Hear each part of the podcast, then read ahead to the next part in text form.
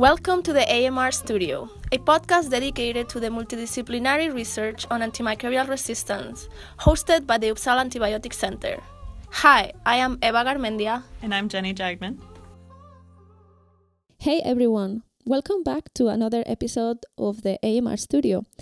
Today we have an interview that Jenny did back in 28th of January with Mr. Michael Craig, one of the experts on AMR working at the Center for Disease Control in the US, the CDC. We hope you enjoy. Welcome, everyone. Today we have a special guest working in the US at the CDC, Mr. Michael Craig. Mr. Craig, could you please introduce yourself to our audience? Sure, and thanks for having me. Uh, my name is Michael Craig. I am the director of the Antibiotic Resistance Coordination and Strategy Unit at the Centers for Disease Control and Prevention in the United States. Can you tell us a little bit about how you got to this role? So, a little bit about your background and what kind of pushed you into AMR. So, right now in, in my role, I'm an executive at CDC and I oversee all of the agency's work in the United States on antibiotic resistance. But going back a few years, I was working in Washington, D.C., and I was working in the policy area. Um, and I was still working for CDC then, but I was in a position where I sort of saw that there was some great interest in antibiotic resistance, especially on the drug development side, but there wasn't as much interest on the public health side at CDC. And you know that was a, a time when I sort of saw that the agency needed to do more um, to talk about the, the public health aspects of AR. And so you know, I advocated within the agency for us to, to come up with a, a report that talked about it and talked about the public health aspects of it um, and so in, in 2013, CDC released its first ever antibiotic resistance threats report in the United States. And that was really a seminal publication for the agency and really for the US government because it, it sparked a tremendous amount of attention in the US about the problem. And because it was the first time the CDC had put out numbers of the total infections and total deaths in the US related to all the different AR pathogens that are, are most significant in our country. And so, because of that, the Obama administration paid a lot of attention to it, and they started uh, developing a national strategy and a national action plan for the United States. And so, it sort of snowballed from there. And, and um, because of my role in, in spearheading that report, I was put in charge of overseeing the CDC's engagement on the action plan and the strategy. And then ultimately, we got some new resources from our, our, Congress to be able to support activities, and our whole portfolio grew. And they ultimately put me in charge of overseeing all of that work uh, to make sure that we were sort of moving forward in in the right direction. So I've been very fortunate, and I'll just note that you know all of that work was you know in coordination and is totally possible by the, the folks who work at CDC, just amazing experts. That's sort of a brief snippet of it. so, a little bit of a group effort, but it sounds like you really played a huge role in the start and really kind of pushing it forward. So, what was it that made you? I mean, you said you saw a need. Yeah. But what was it that really kind of brought that forward to you that you saw this? Was it a personal interest in the field or was it anything else? Like, so I think what drove it to me was there was a real disconnect between what where we were sitting at, at CDC and the public health aspects of an infectious disease problem and what I was seeing the conversation about in the field. So the conversation in the field is often driven by we need new antibiotics. We need to develop new antibiotics. It's vitally important. And let me just say from the from the get-go we agree we need new antibiotic yeah. But from the cdc perspective prevention is most important right? You don't need a new antibiotic if you don't get an infection in the first place. Absolutely. And that point of view wasn't really being talked about. And I think it was really up on us. Like it was a failing of CDC at the time that we weren't effectively talking about prevention. We weren't talking about antibiotic resistant pathogens and, and the whole context of it in a way that policymakers could understand that you have to develop new antibiotics, but you also have to do all of these things on the prevention side.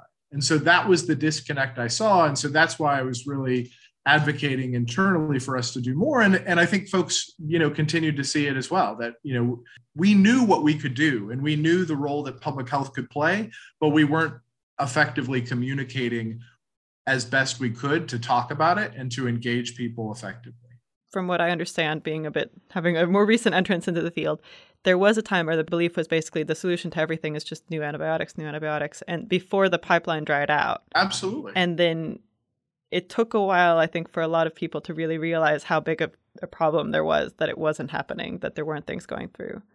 Yeah.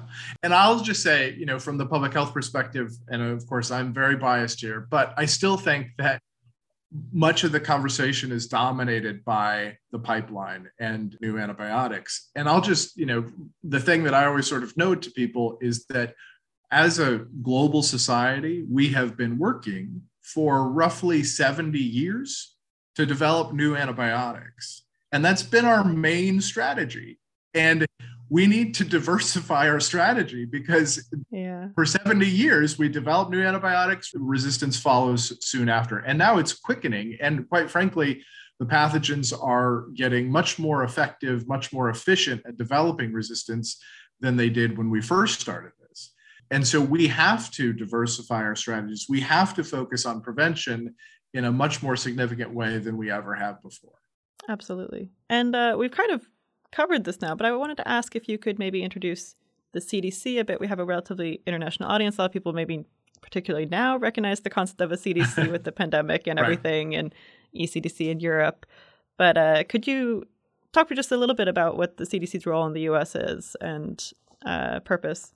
So, the CDC is the Centers for Disease Control and Prevention, and it is the leading public health agency in the United States and it works to protect Americans and others, uh, especially globally, because we work both domestically and globally, from threats. And those could be infectious disease threats like antibiotic resistance. They could be chronic disease threats. They could be injury threats. They could be, you know, security threats. But we work 24 7 in a lot of different areas to be able to protect uh, the United States as well as help other countries around the world to address these threats however they, they might come. And so I've been with the agency for, I think this is starting my 19th year, but you know, I will just say it's a, it's a wonderful place to work. And I'm very fortunate in my career that I started with CDC and that I've been able to work there for so long because it really is a, a place where you have world's leading experts on anything. I mean, you, you could take the most obscure disease and there are people at our agency who know the fine detail of a pathogen you've never heard of and you certainly don't ever want. And and I'll just say it's it's so incredibly comforting to know those people know all that they do because you know those threats are real those threats are are things that affect people around the world and that knowledge and that information and that science can be applied to to help people live healthier, safer, better lives. Yeah, I think the role of a any public health agency in a country, but especially in larger countries like the US, the CDC and the ECDC, has really been emphasized in our current climate right now. But I mean, I think people haven't really I mean, unless if you work in this in a healthcare field, considered how much this plays a role or how much has been done kind of behind the scenes to help improve people's health, to help prevent diseases, both infectious, non-infectious. I mean, it's it's a large space to cover. And I mean, now people just think it's, you know, epidemiologists, people get a skewed view maybe of what the CDC is in the current climate, but it, it's very diverse, I'm assuming. Absolutely. It's incredibly diverse in terms of the level of expertise. Like I said, we have science experts, we have policy experts, communications experts. And, you know, I think when public health is is at its best you don't notice it yeah and that's sometimes the thing right you know if everything is going right and we're we're doing everything as effectively as we can we're often in the background and we're preventing things that you know people wouldn't even know. And and yeah. and benefit and that impact is often unseen. And so it's also that you know that contribution as a society or within a country is often unrecognized. And and i think that you know that's a shame and i think we we have to do better to make people understand. Because remember at the heart of it we are trying to help people live better, healthier, longer lives. And we're trying to do that in a lot of different ways. Um, but you know, just like people trust their doctor to help them improve their health, the public health parallel is pretty similar, except that we're not looking at the health of one individual at a time. We're looking at the health of a community or a state or a country or the globe. Yeah. But we're trying to effectively do the same thing as as your local doctor. And it must be a bit difficult too. I mean, you say this parallel to local doctor, your your standard GP. I mean, most people have a, a strong relationship. They they rely on their they trust their doctor, Right. or they would Right. change their doctor often. Right. It's maybe hard for people to feel the same trust in a in an institution rather than a person that they can see and talk to. Well, Yeah. I'm assuming everybody, or at least the vast majority of people working at that institution, really do burn for you know improving people's lives and helping people. Absolutely. But it's it must be hard to kind of have the same passion, but maybe not have the same connection with people. You can't be and be there for them in the same way, and it's hard to maybe always explain Right. what you're trying to do. Or like you say, if everything is going well, then maybe they don't even notice you. So it's hard to even say we succeeded. Absolutely. I think you're you're getting uh, at to the heart of the matter because I think that that is right where people, you know, sometimes have of course greater distrust for an institution than an individual that they've developed a rapport and a relationship with um, and who they've probably worked with for many years.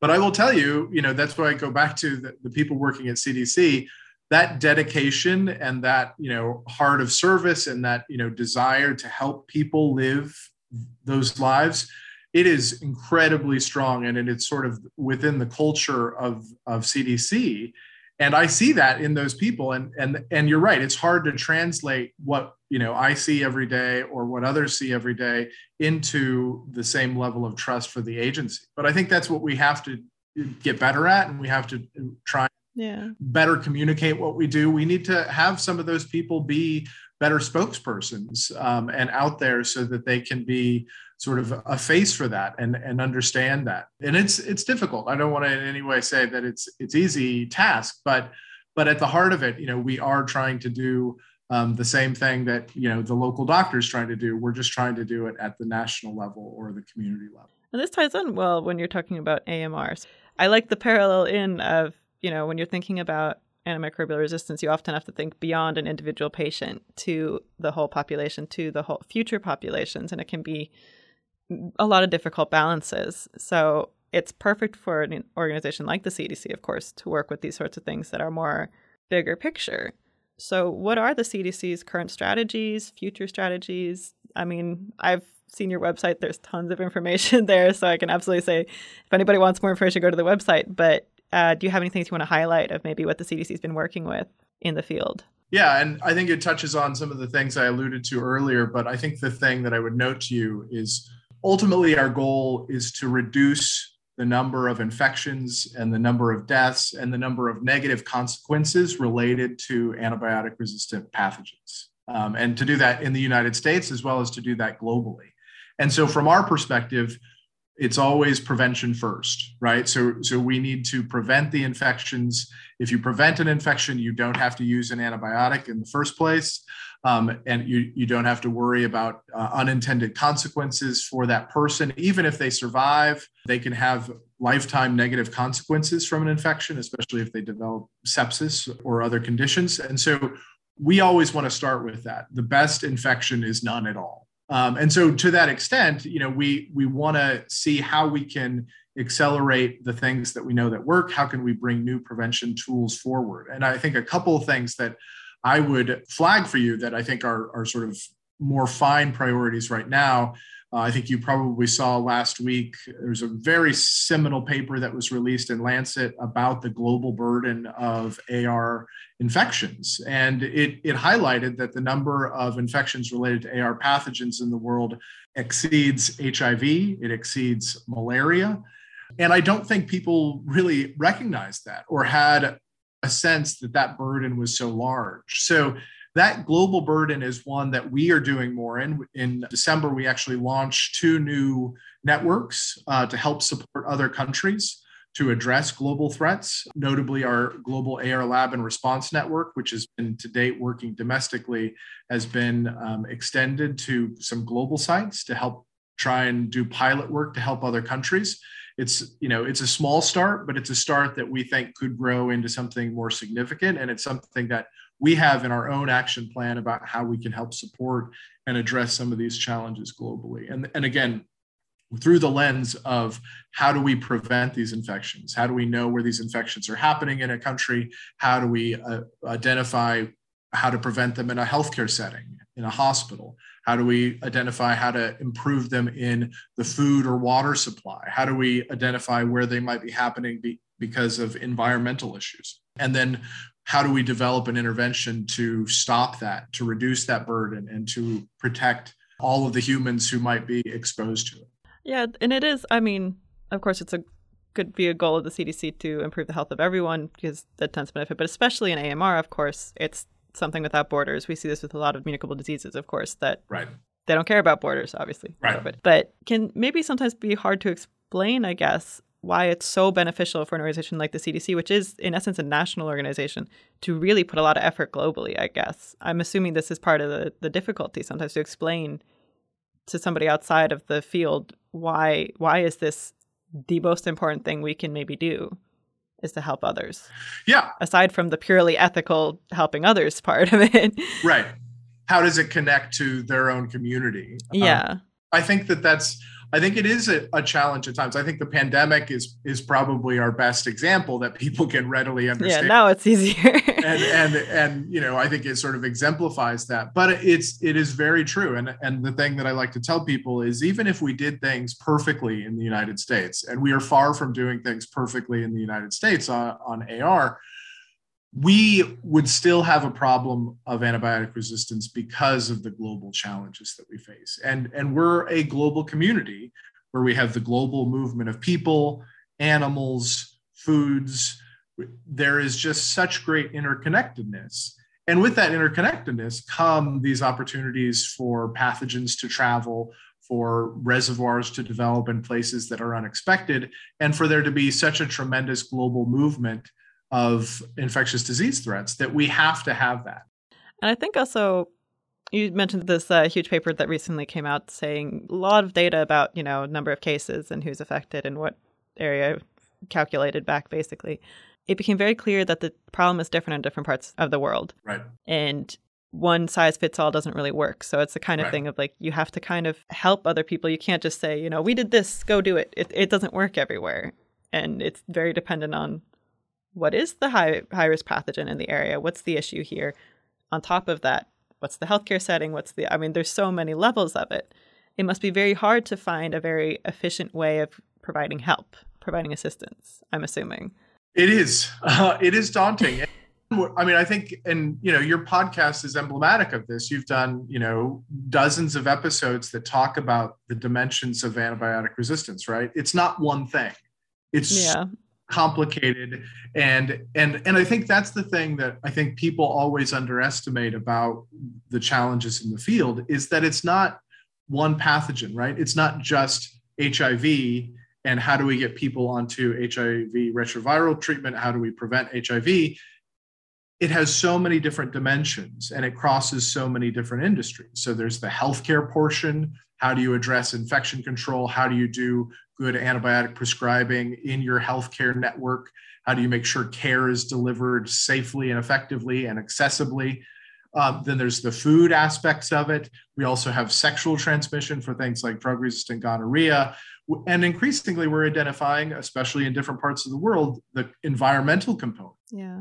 To clean water, uh, sewage, all of those things can further magnify antibiotic resistance. And you're absolutely right. We can't take a one size fits all approach. And we can't just, as you know, from the US perspective, say, well, this worked in our country, you can go do it there. We have to work with the researchers, the public health officials in those countries, identify what's happening in their countries.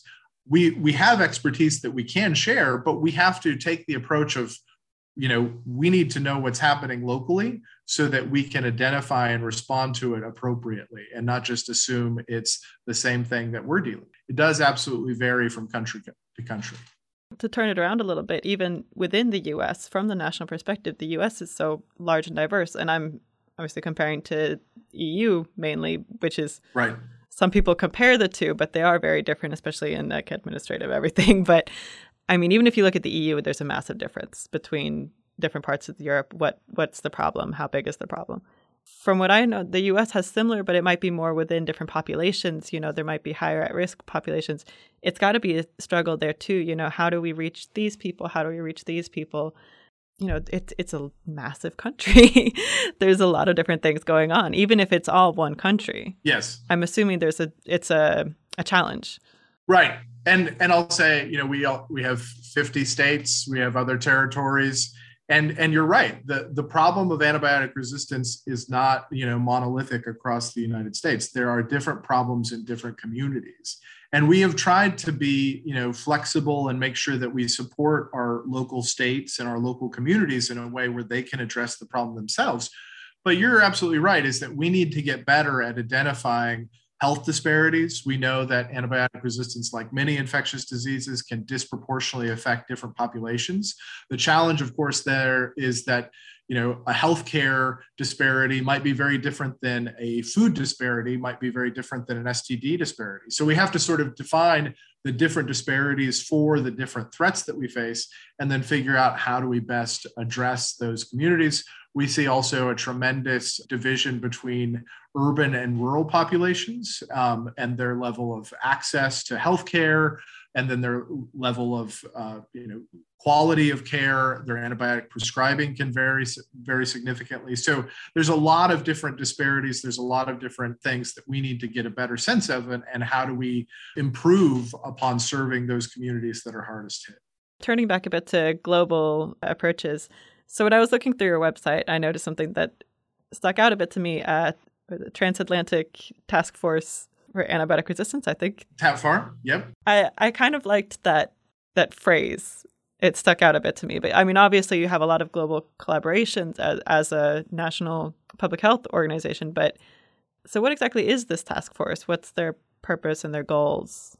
So, so TATFAR is a collaboration. I think it, it dates to uh, 2009, and it was sort of a joint venture between the United States and the EU to address antibiotic resistance and to more closely bring collaboration among our academics and our public health agencies together so that we can share our knowledge with each other, share what's working in our different countries. As you said, you know the EU and the United States do have a lot of similarities in terms of they have very large diverse populations. They have sort of different communities and you know antibiotic resistance affects those communities in different ways. And so this was sort of an opportunity to work together and learn from each other. And I think it's been a tremendous success in terms of what it set out to accomplish um, because it's looked at different focal areas like how does the US FDA Food and Drug Administration look at the approval of antibiotics or new interventions? How does the companion uh, organization, the EMA in the EU, do the same thing? What are the, the standards they have, the rules they have? Are there ways that we can actually make it easier for antibiotics to come to market? It's also looked at things like the, the public health agencies, so the ECDC and the US CDC mm-hmm. I work for, collaborating on well, what are the, the most effective ways to identify pathogens in healthcare settings and how do you measure those things? And are we measuring them the same way?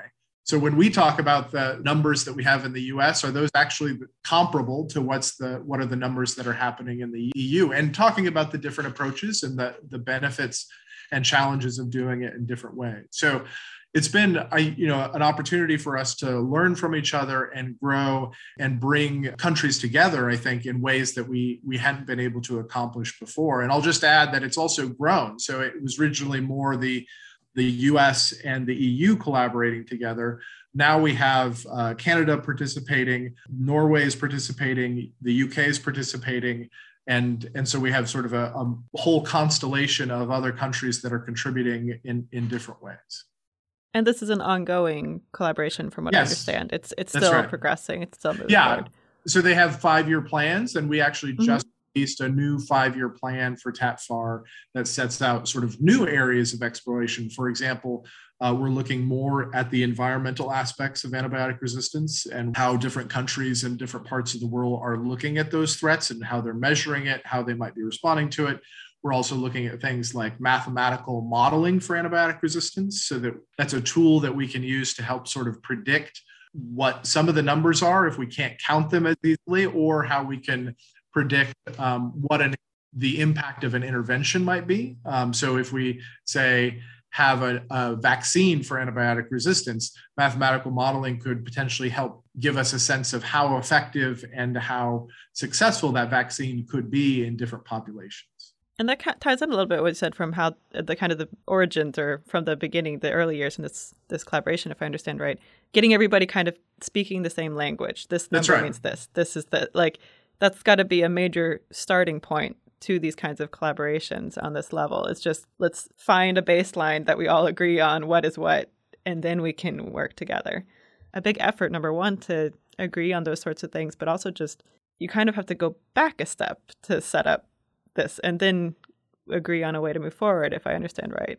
Yeah, I think that's true. And I think it, it really depends upon the topic and what are the different points of view and how do you bring them to the table. You know, a lot of the early efforts were folks, I think, who had been already working together some, but I think as we've grown, that helps.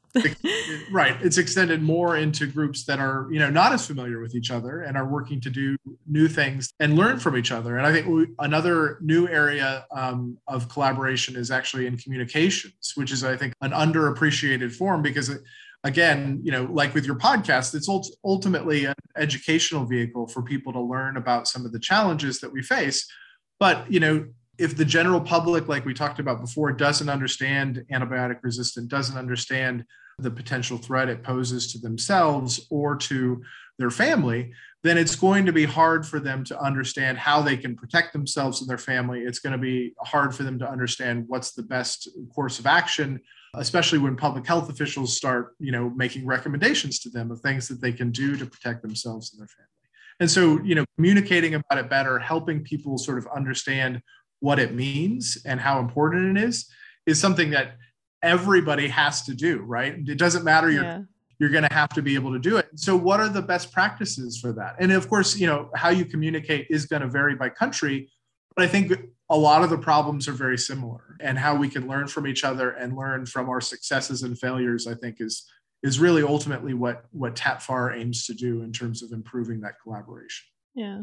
I mean personally from 2015 2016 i think it's one of the things that i that struck me. I mean i am obviously interested in communicating about this problem otherwise i wouldn't be doing this.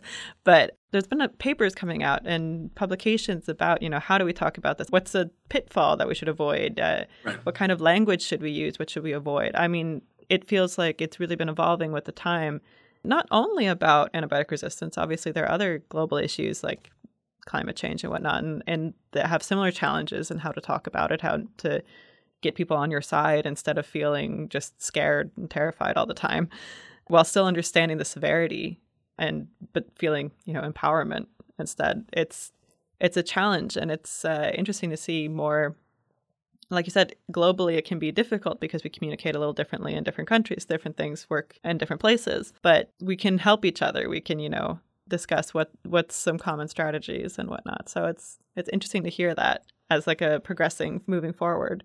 And and i got to say it's it's so important because i think the thing that we have to remember and I think there's this bias and a challenge that a lot of scientists have to overcome is that scientists understand their science and they often understand what other scientists are doing.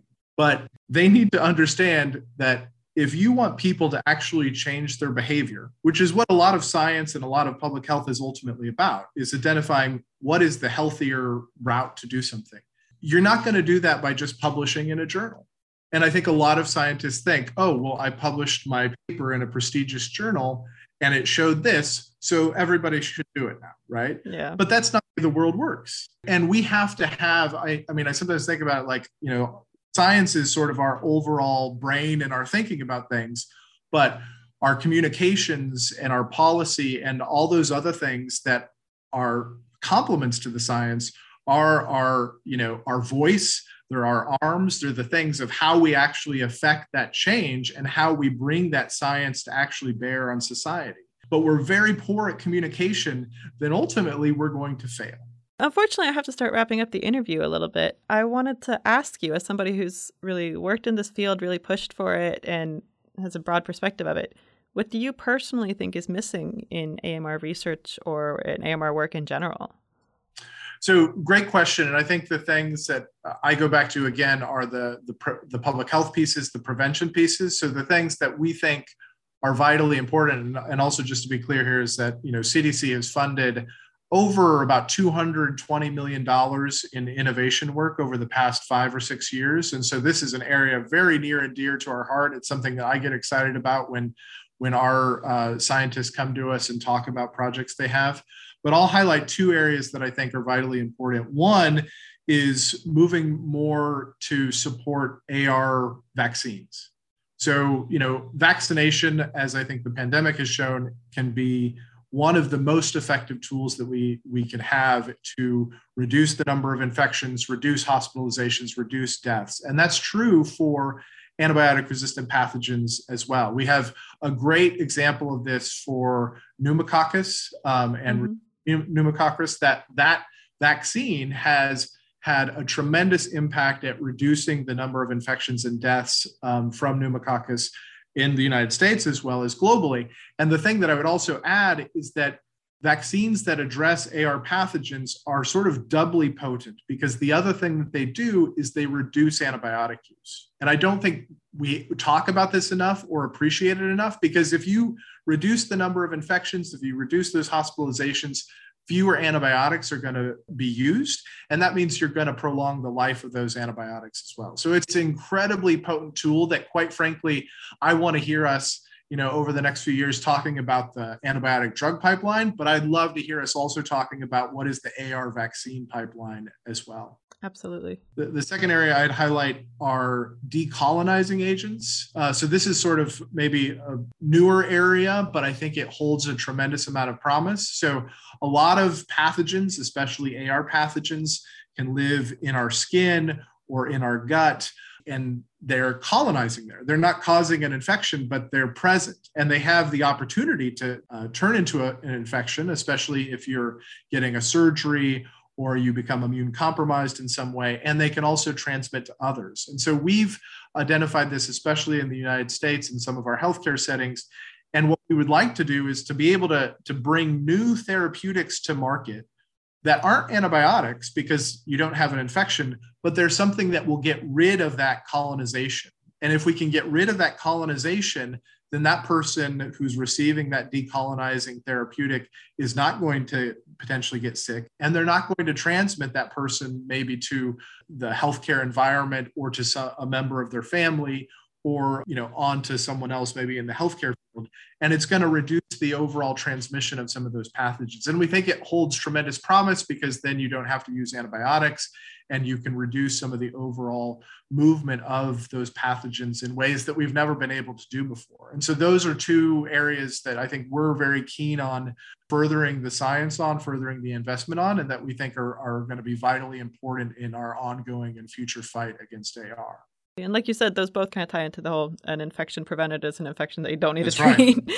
that you don't need to use antibiotics, everything like that. Think about when you talk about the decolonizing agents. There is a struggle there, from what I understand, with getting these kinds of drugs, these kinds of a- agents approved because it, it requires a bit of new flexibility, a little bit of change in how we approve drugs, what we compare to, what tests we use, and whatnot. That's right. It, it's really comprehensive changes that might need to be done it's the kind of thing of like the AMR problem doesn't really fit in the frame of how we treat infections right. in general. And antivirulence treatments and I guess anti-colonization drugs in the same way, they probably have the same struggle of it's a great thing, but how can we prove that it's working right? How can we really right. get it past these trials and everything like that? Um, right. That's absolutely right. This is something that we've put in our U.S. National Action Plan to try and do more, and and we actually do have ongoing conversations between the CDC and the Food and Drug Administration in the United States, who who does approve these agents. And you're absolutely right; they fall into a, a weird gap, right? Because they're not an antibiotic.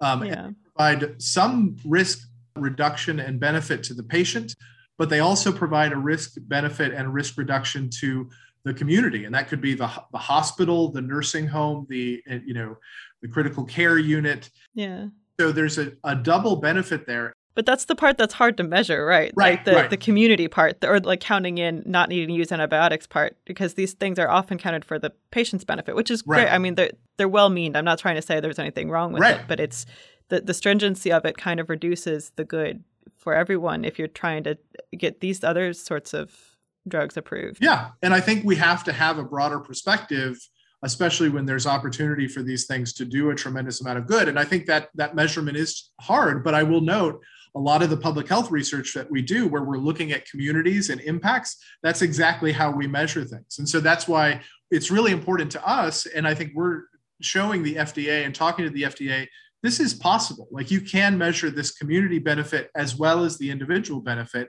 And then how can FDA sort of consider, well, what do you do with that? And a lot of these agents work in different ways on different parts of the body.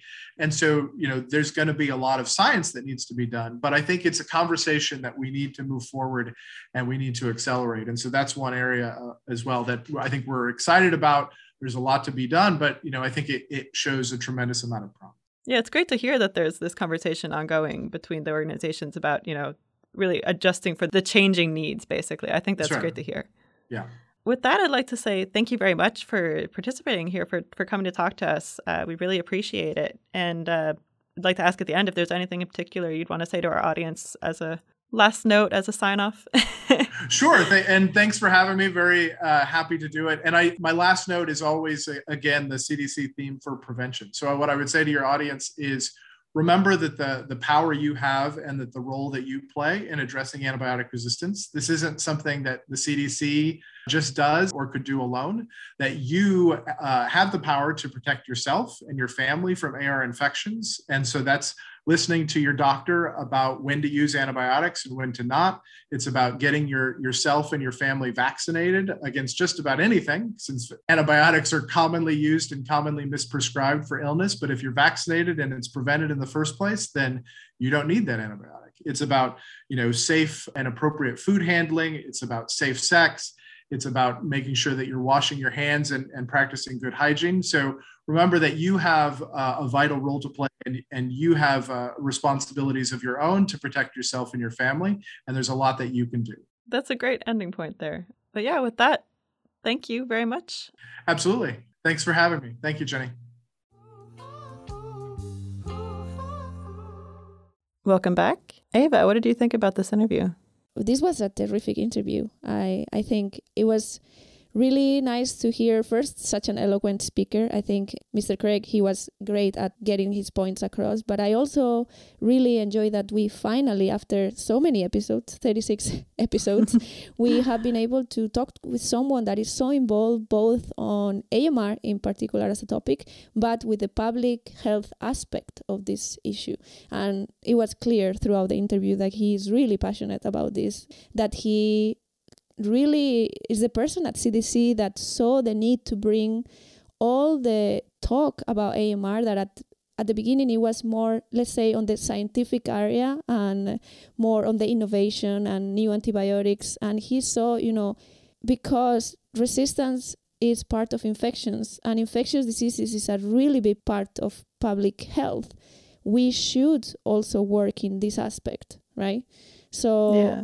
I, I think it's great that we were able to talk to someone bringing that light to to the issue. And obviously i mean right now we are in a situation where we talk about public health agencies much more than we did before the beginning of 2020 right? But public health agencies have been there for a really long time and it is clear with this interview and and the the experience that Michael had and what he talked about the people that are working in such a place as the CDC that the work that they're doing it's important beyond AMR obviously and it's a bit a paradigm right that what you guys were mentioning that if everything is working well people are actually prevented to get health problems the work of such an agencies are, uh, is completely kind of in the in the back of people's minds it's something that Yeah. you don't think every day and it hasn't come until this covid pandemic that we're actually thinking about okay what are these institutions doing right Mm. No, I agree. Personally, it was just really fun to talk to public health enthusiast like that. I mean, it's just fun as somebody who's interested in public health in that way. I don't actually work with it either. so it was, it was a really enjoyable interview from that standpoint. But like you said, it's just, it, it's, was a really good time to speak to somebody from a public health agency. And I think that a lot of parallels can be drawn to other national agencies and other international, like the ECDC, for example. I'm sure there are a lot of very enthusiastic people working behind the scenes all the time. And we tend maybe not to think about it so much mm-hmm. because things are okay. Mm-hmm. It's an interesting time to kind of hear the struggles too, because it's a hard time it's it's a time where a lot of discussion is happening about public health and what level, what measures should be taken, and what's balanced and what's not balanced, and it it gets a bit controversial fast. So it was nice to really hear from the inside, but also about something other than COVID, yeah. and mm-hmm. and talking about AMR. Instead, it was uh, really enjoyable to hear more about that. Wasn't it for you also perhaps a little bit not surprising, but like like really come to the realization that the public aspect of AMR it's kind of one of the last things to come into the table and to be discussed as a, a strategy or as a part that should be taken in account when managing antimicrobial resistance. Yeah, I think I think that kind of came hand in hand with you know more looking at um, a strategy against antimicrobial resistance from like a stewardship standpoint that kind of comes more hand in hand with the public health aspect rather than like as, as we were talking about before that innovation will solve everything. It's just a matter of getting a new antibiotic out there. Uh, and yeah i mean it it was surprising to hear you know how how new this all was. And to, for example he mentioned this um the publication from the cdc the first one under the obama administration. I was thinking it was like that was not that long ago. I was not that young when Obama got elected. And it's like, yeah, yeah, mm-hmm. it was pretty recent. And it, as somebody who's coming to the arena a bit later, it always surprises me when I'm like, oh, but that was the first one. Okay. yeah. Put it yeah. into a little bit of context time wise. Uh, it's also yeah. important to realize how how this whole action has been happening throughout mm. the decades now. And to put a timeline on it, mm-hmm, it's it's exactly. interesting to see. I mean, I was also kind of surprising that the TATFAR they started relatively quite early. I think he mentioned about yeah. 2008 that it was kind of set up, and obviously before it was just people that kind of knew each other and wanted to learn from each other, and then it kind of grew bigger and bigger. And I assume as the problem of uh, AMR also became more apparent and talked about, then having that force set up and then being able to use it to get better at these yeah. kind of interventions and what to do and what does work and what doesn't really work depending which is the context so it's important. So it, it was nice that they had that from very early on. Um, talking about resistance there's one thing that was mentioned at some point in the interview which i think maybe we can explain a little bit further. Michael mentioned that now pathogens are getting better at developing resistance. And I understand what he means, but taking as a face value, it might sound sometimes that just like bugs now are smarter or better, are are developing resistance if there are antibiotics around. And it's not really just that, it's just that, you know, as the consumption of antibiotics has increased over time, there is more possibilities for this uh, resistance to develop, but also as we have more resistances and we have horizontal transfer of this resistance, we have plasmids that can accumulate resistances. This is all mm. accumulative, you know, happening. And as we are going through more and more drugs and we are accumulating these resistances, it can seem and happen that when you bring something new into the market, you very quickly find resistance in the clinical setting. And it's not just because the bugs are kind of smarter and they are like more yeah. ready to be there and mutate and get resistance, but it's just it's a consequence of the situation that we're living in and how we are using antibiotics. So Yeah. And to a certain degree, I mean a lot of the antibiotics that have come out recently, they're not new classes, they're based on old classes, which tends to mean that the resistance is kind of already out there and just needs to be for lack of a better word, updated. Exactly. Uh, so it, it's not necessarily that the bacteria are smarter per se, but they're kind of more prepared. Mm-hmm. Yeah. And then they get maybe exposed more, and then it, yeah. Yeah, it, so it goes on from there. It is definitely the situation. Uh, we just thought it was good to mention, particularly why this is the case. Yeah. And I also kind of wanted to wrap things up a little bit from this interview. Just, I was so happy to talk to somebody who is so focused on prevention. Mm-hmm and like preventing uh, the disease from even occurring, but also, you know, vaccines, again, specific things that might be AMR associated, decolonizing agents. And I, we've talked to someone before about antivirulence drugs.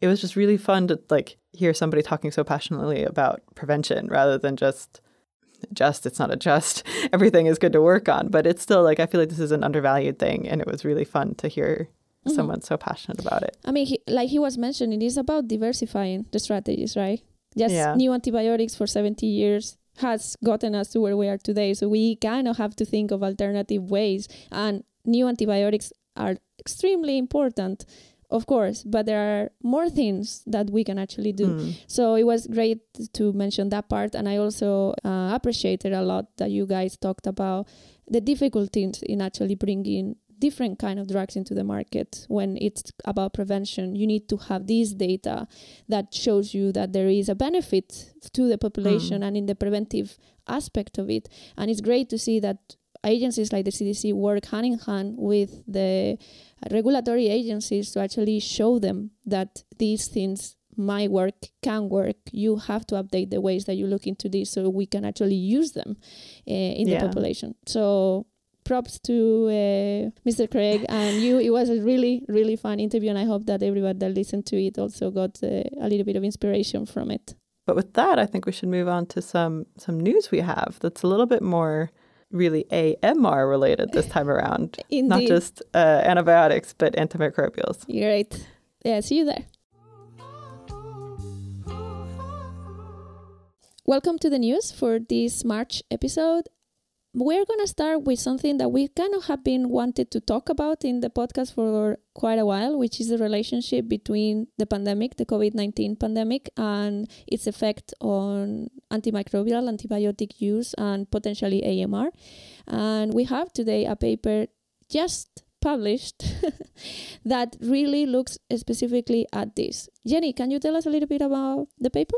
Yeah, so it's called the Global Consumption of Antimicrobials Impact of the WHO Global Action Plan on Antimicrobial Resistance and the 2019 Coronavirus Pandemic, COVID 19. It was published on February 18th in the Journal of Antimicrobial Chemotherapy, and it's open access, so anyone wants to see some more, you're welcome to it.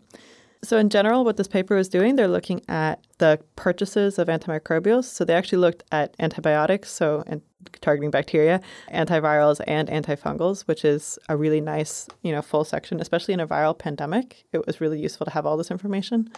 Comparing data sets of purchasing from before the pandemic and after the pandemic, so really like the same time of year, trying to compare how much was purchased and they're looking at data sets from 66 countries and two geographical areas. So it covers, I think they said over 70% of the world population lives in this area. So we're covering a large portion of the, the globe, at least. As we were talking about this, Eva, you and I real- were thinking that, you know, some of this is feels somewhat like confirmatory. It, it, it was expected, but it's really nice to see.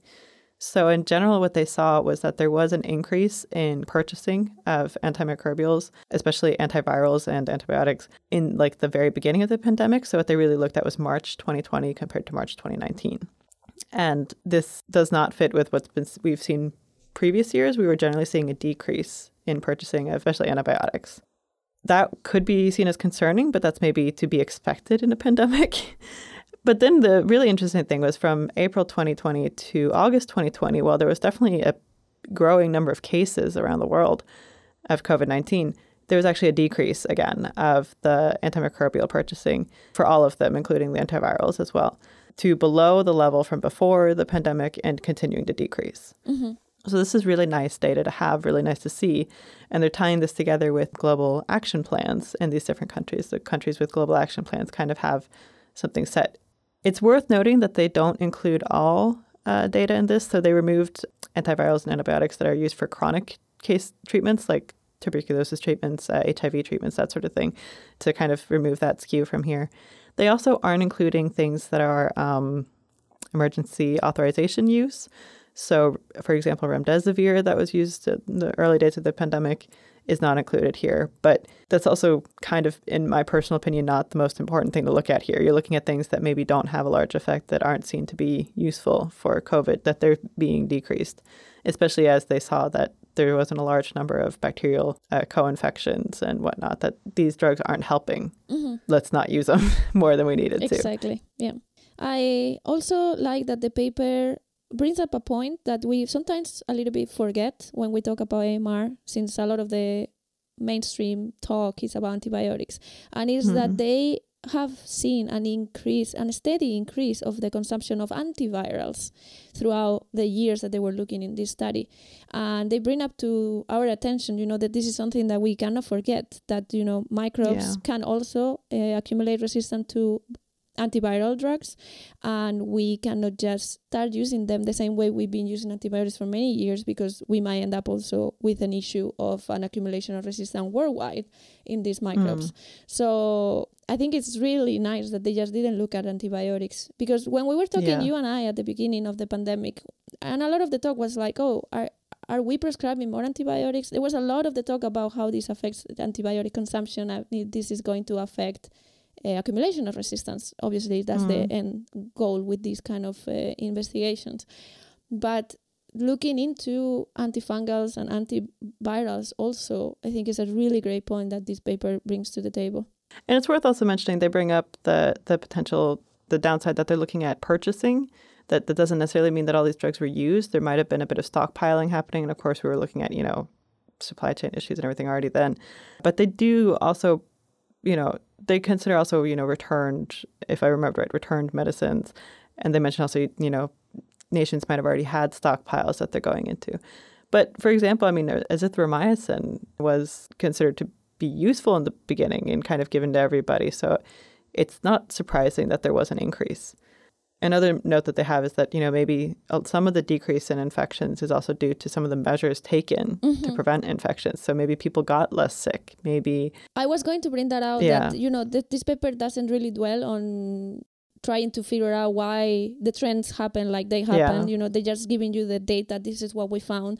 But i i personally think that you know th- there was an steep decrease then there was an increase because of the circumstances. And then mm, after the beginning of the pandemic and we're talking actually from april till august 2020 these are the data points that they're l- looking at there was an even bigger decrease on antibiotic and antimicrobial consumption. And this is because with everybody being you know have quarantine at home the reduction in being with other people you will prevent by default other transmission not just covid transmission which Yeah. will result in less people getting sick and which, which result in less prescription either for things that you need or things that you maybe will don't need but you know no one is getting sick you are not giving them these medicines so i think it really makes sense the data that we are seeing right now and i'm very Yeah. happy that it's actually right now out there But it's the good data to have, I think, especially when countries are looking at national action plans for antibiotics. You have to kind of consider that there will be health crises, uh, be them pandemics or wars or whatever. But I mean, there it's not all going to be smooth sailing, and you maybe need to also plan for the harder times. So I think it's uh, definitely useful information to have, and it's relatively comforting to see that it wasn't so bad in hindsight. Didn't appear to be so bad. Uh, things seem to be okay. That's nice. I, th- I think this paper, together with the recent La- Lancet paper, also looking at the global AMR, I think these two go kind of well together to be updated on both AMR impact, but also how much are we using of these drugs. So I'm gonna be positive here. I'm gonna say we're on the right track. Yeah, we weren't derailed at least. I mean, that's it's it sounds stupid, but that's nice to hear that like a very massive global pandemic didn't derail the effort. Mhm. But on that note, we'd like to stay with AMR, looking at a actually a parasite rather than what we usually look at, which is often bacteria. So Ava, could you tell us a little bit about this paper? Yes, I'm very actually very proud to be presenting this paper uh, today because it's actually a paper published by one of our PhD students at the center, Sascha Krakovka, who is about to finish quite soon his PhD. So he's been working very actively throughout his PhD on uh, using an organism that we normally are not very used to when we talk to AMR, which is a protozoa, Giardia intestinalis. He's working with Giardia intestinalis. And he just published this paper titled Characterization of Metronidazole Resistant Giardia intestinalis Lines by Comparative Transcriptomics and Proteomics. And it was published in uh, Frontiers in Microbiology this past 10th of February of this year. And as I was telling you, Jenny, before, I really like this article, even though it's long and it has a lot of very specific details. Obviously, it's a research paper, but on the surface and what it brings to the table is extremely interesting. So first, let's talk a little bit about metronidazole, right? That's the first thing we find in the title, characterization of yeah. metronidazole-resistant giardia. So metronidazole is a very interesting drug because it's a drug that has been used for a very long time, decades, in the clinics, and it's being used to treat a very different array of uh, infectious diseases both from bacteria and from parasites and protozoa. The cool thing about metronidazole is that even though it has uh, it has been used for a really long time, we don't really find a lot of resistance in the clinical strains on the clinical setting. Uh, metronidazole has been uh, very widely used because it's cheap, it's in many places very easy to get, and it also has this broad spectrum that we were mentioning. That if someone is sick, you don't really know what they're sick with, you will give metronidazole and they will get cure, especially for intestinal diseases like diarrhea yeah. um, and things like that. Gastrointestinal. Gastrointestinal diseases. diseases, yeah. But lately, like with everything, we've been seeing an accumulation of resistance also to this metronidazole. So over the past decades or the the time that we've been using metronidazole, it is not really well known first how it works and by default also how resistance actually happens to to this drug. The resistance in particular is quite interesting because it seems to be a resistance that is transient. So it happens you can get mm-hmm. resistant to it but then it kind of reverts and it goes away and the same kind of population is not resistant anymore. So it's a little bit of a dynamic situation which makes things much more difficult to study in particular and uh, I think it's also especially the case in this uh, host. Giardia has multiple chromosomes, if I don't remember yes, incorrectly. Exactly. And it's, it's a very complicated organism to work with, but it's also like a very complicated system to, to study here mm-hmm. as to how the resistance is occurring, what it's occur, like why. And I mean, you are completely correct there. It's uh, very complicated. So what they basically the the standpoint of this paper is like we know it happens. It doesn't find in the clinic so much. It seems to be transient, so it's not so much based on the genome changes like what happens with a lot of bacterial resistance that we study.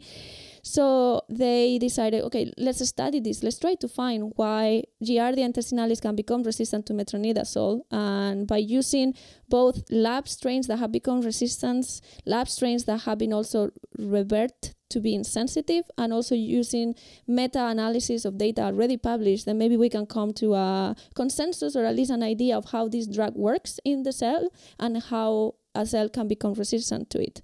So what they did was to analyze both the cost of this resistance to Giardia to Giardia intestinalis. So what does it happen when this bacteria is actually resistant to metronidazole?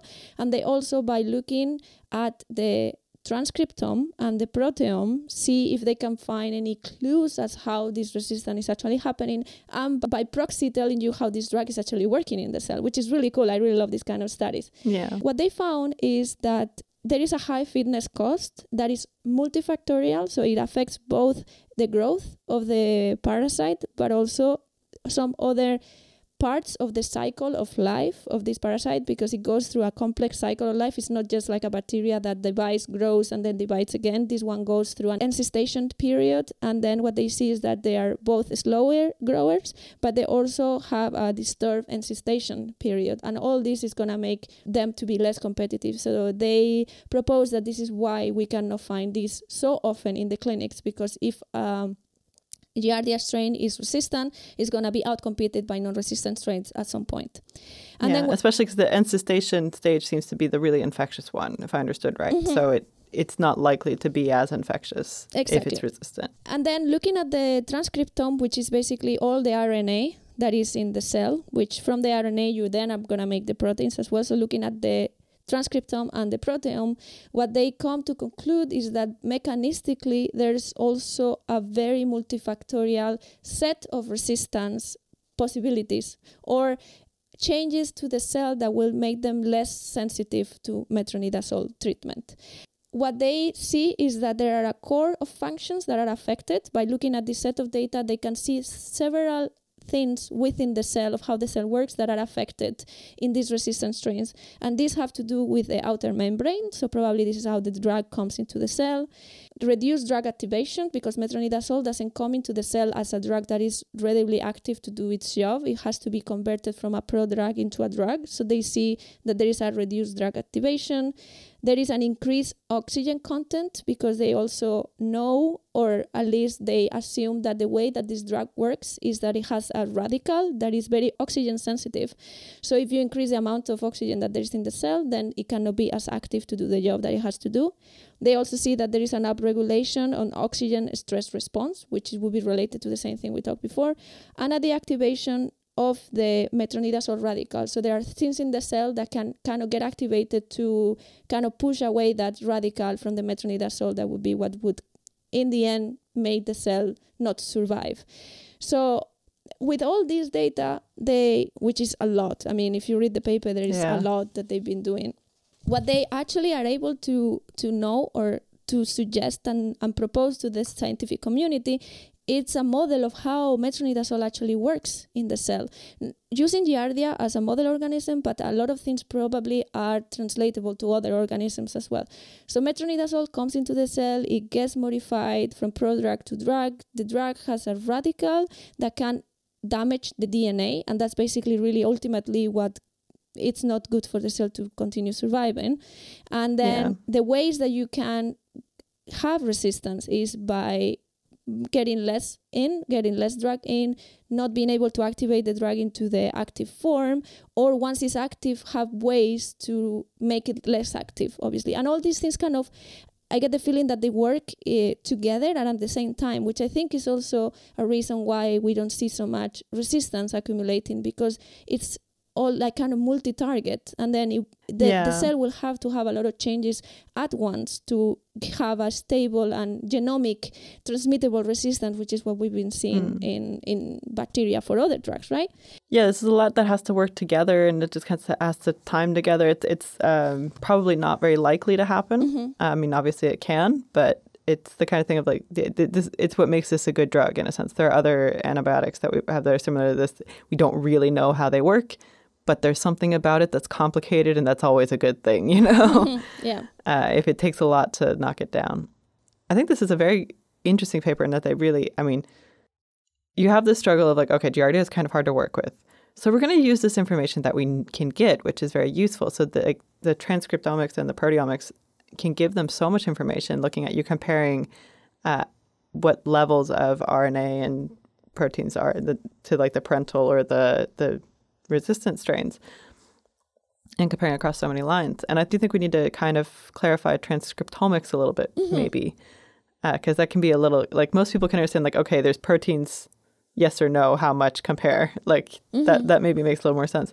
Transcriptomics is looking at, like we said, the RNA, which is basically you know the DNA is coded as many times as it's coded on a genome, but how many times it kind of gets signaled to become a protein can change. It, it's called like the expression of that gene. So we're not just looking at, okay, how many times is that coded, but how much of this protein is kind of signaled to be produced. Mm-hmm. So then you're looking at the the transcriptomics. And then the proteomics should kind of fit with it, but it doesn't always. It's there's many steps to this mm-hmm. process that you know the level of protein should correlate. So this is a I think it's a very smart approach. Mm-hmm. It's a very in-depth approach. yeah Uh, but I think it it gives them a lot of information. Like I said, it's hard to work with some. It's hard to work with this host. It's hard to work with a drug that you don't really know how it's working. And I think they get a lot of useful information out of this. Mhm, definitely. I mean, eh, I remember when uh, Sascha started working, we will call it the Omics project. That's why he was working Yeah. on the Omics project, and it's very nice to see how this has become, you know, a complete study. And I think it's gonna be very useful for people working with metronidazole treatment, either in Giardia or other.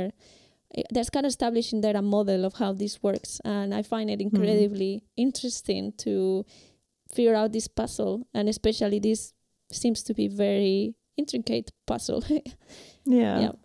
so congratulations sascha for this very great Yeah. paper and uh, yeah he will be defending in may or june early june i believe so we're gonna see more of his things coming out Exciting. Mhm, With that, I think we should say goodbye for this month mhm. and hope to see you next month. We have some exciting things lined up for this this spring. So uh, hope to see you back here soon. Yeah, great. See you soon. For more information about the Uppsala Antibiotic Center, please visit our website. You can find a link in the episode notes. You can also follow us in Twitter. Our handle is UAC underscore UU. This episode was brought to you by the AMR Studios, composed by Eva Garmendia, Jenny Jackman, and Po Chen Tang. And a big thank you to Henrik Niss for letting us use his song Sound the Alarm.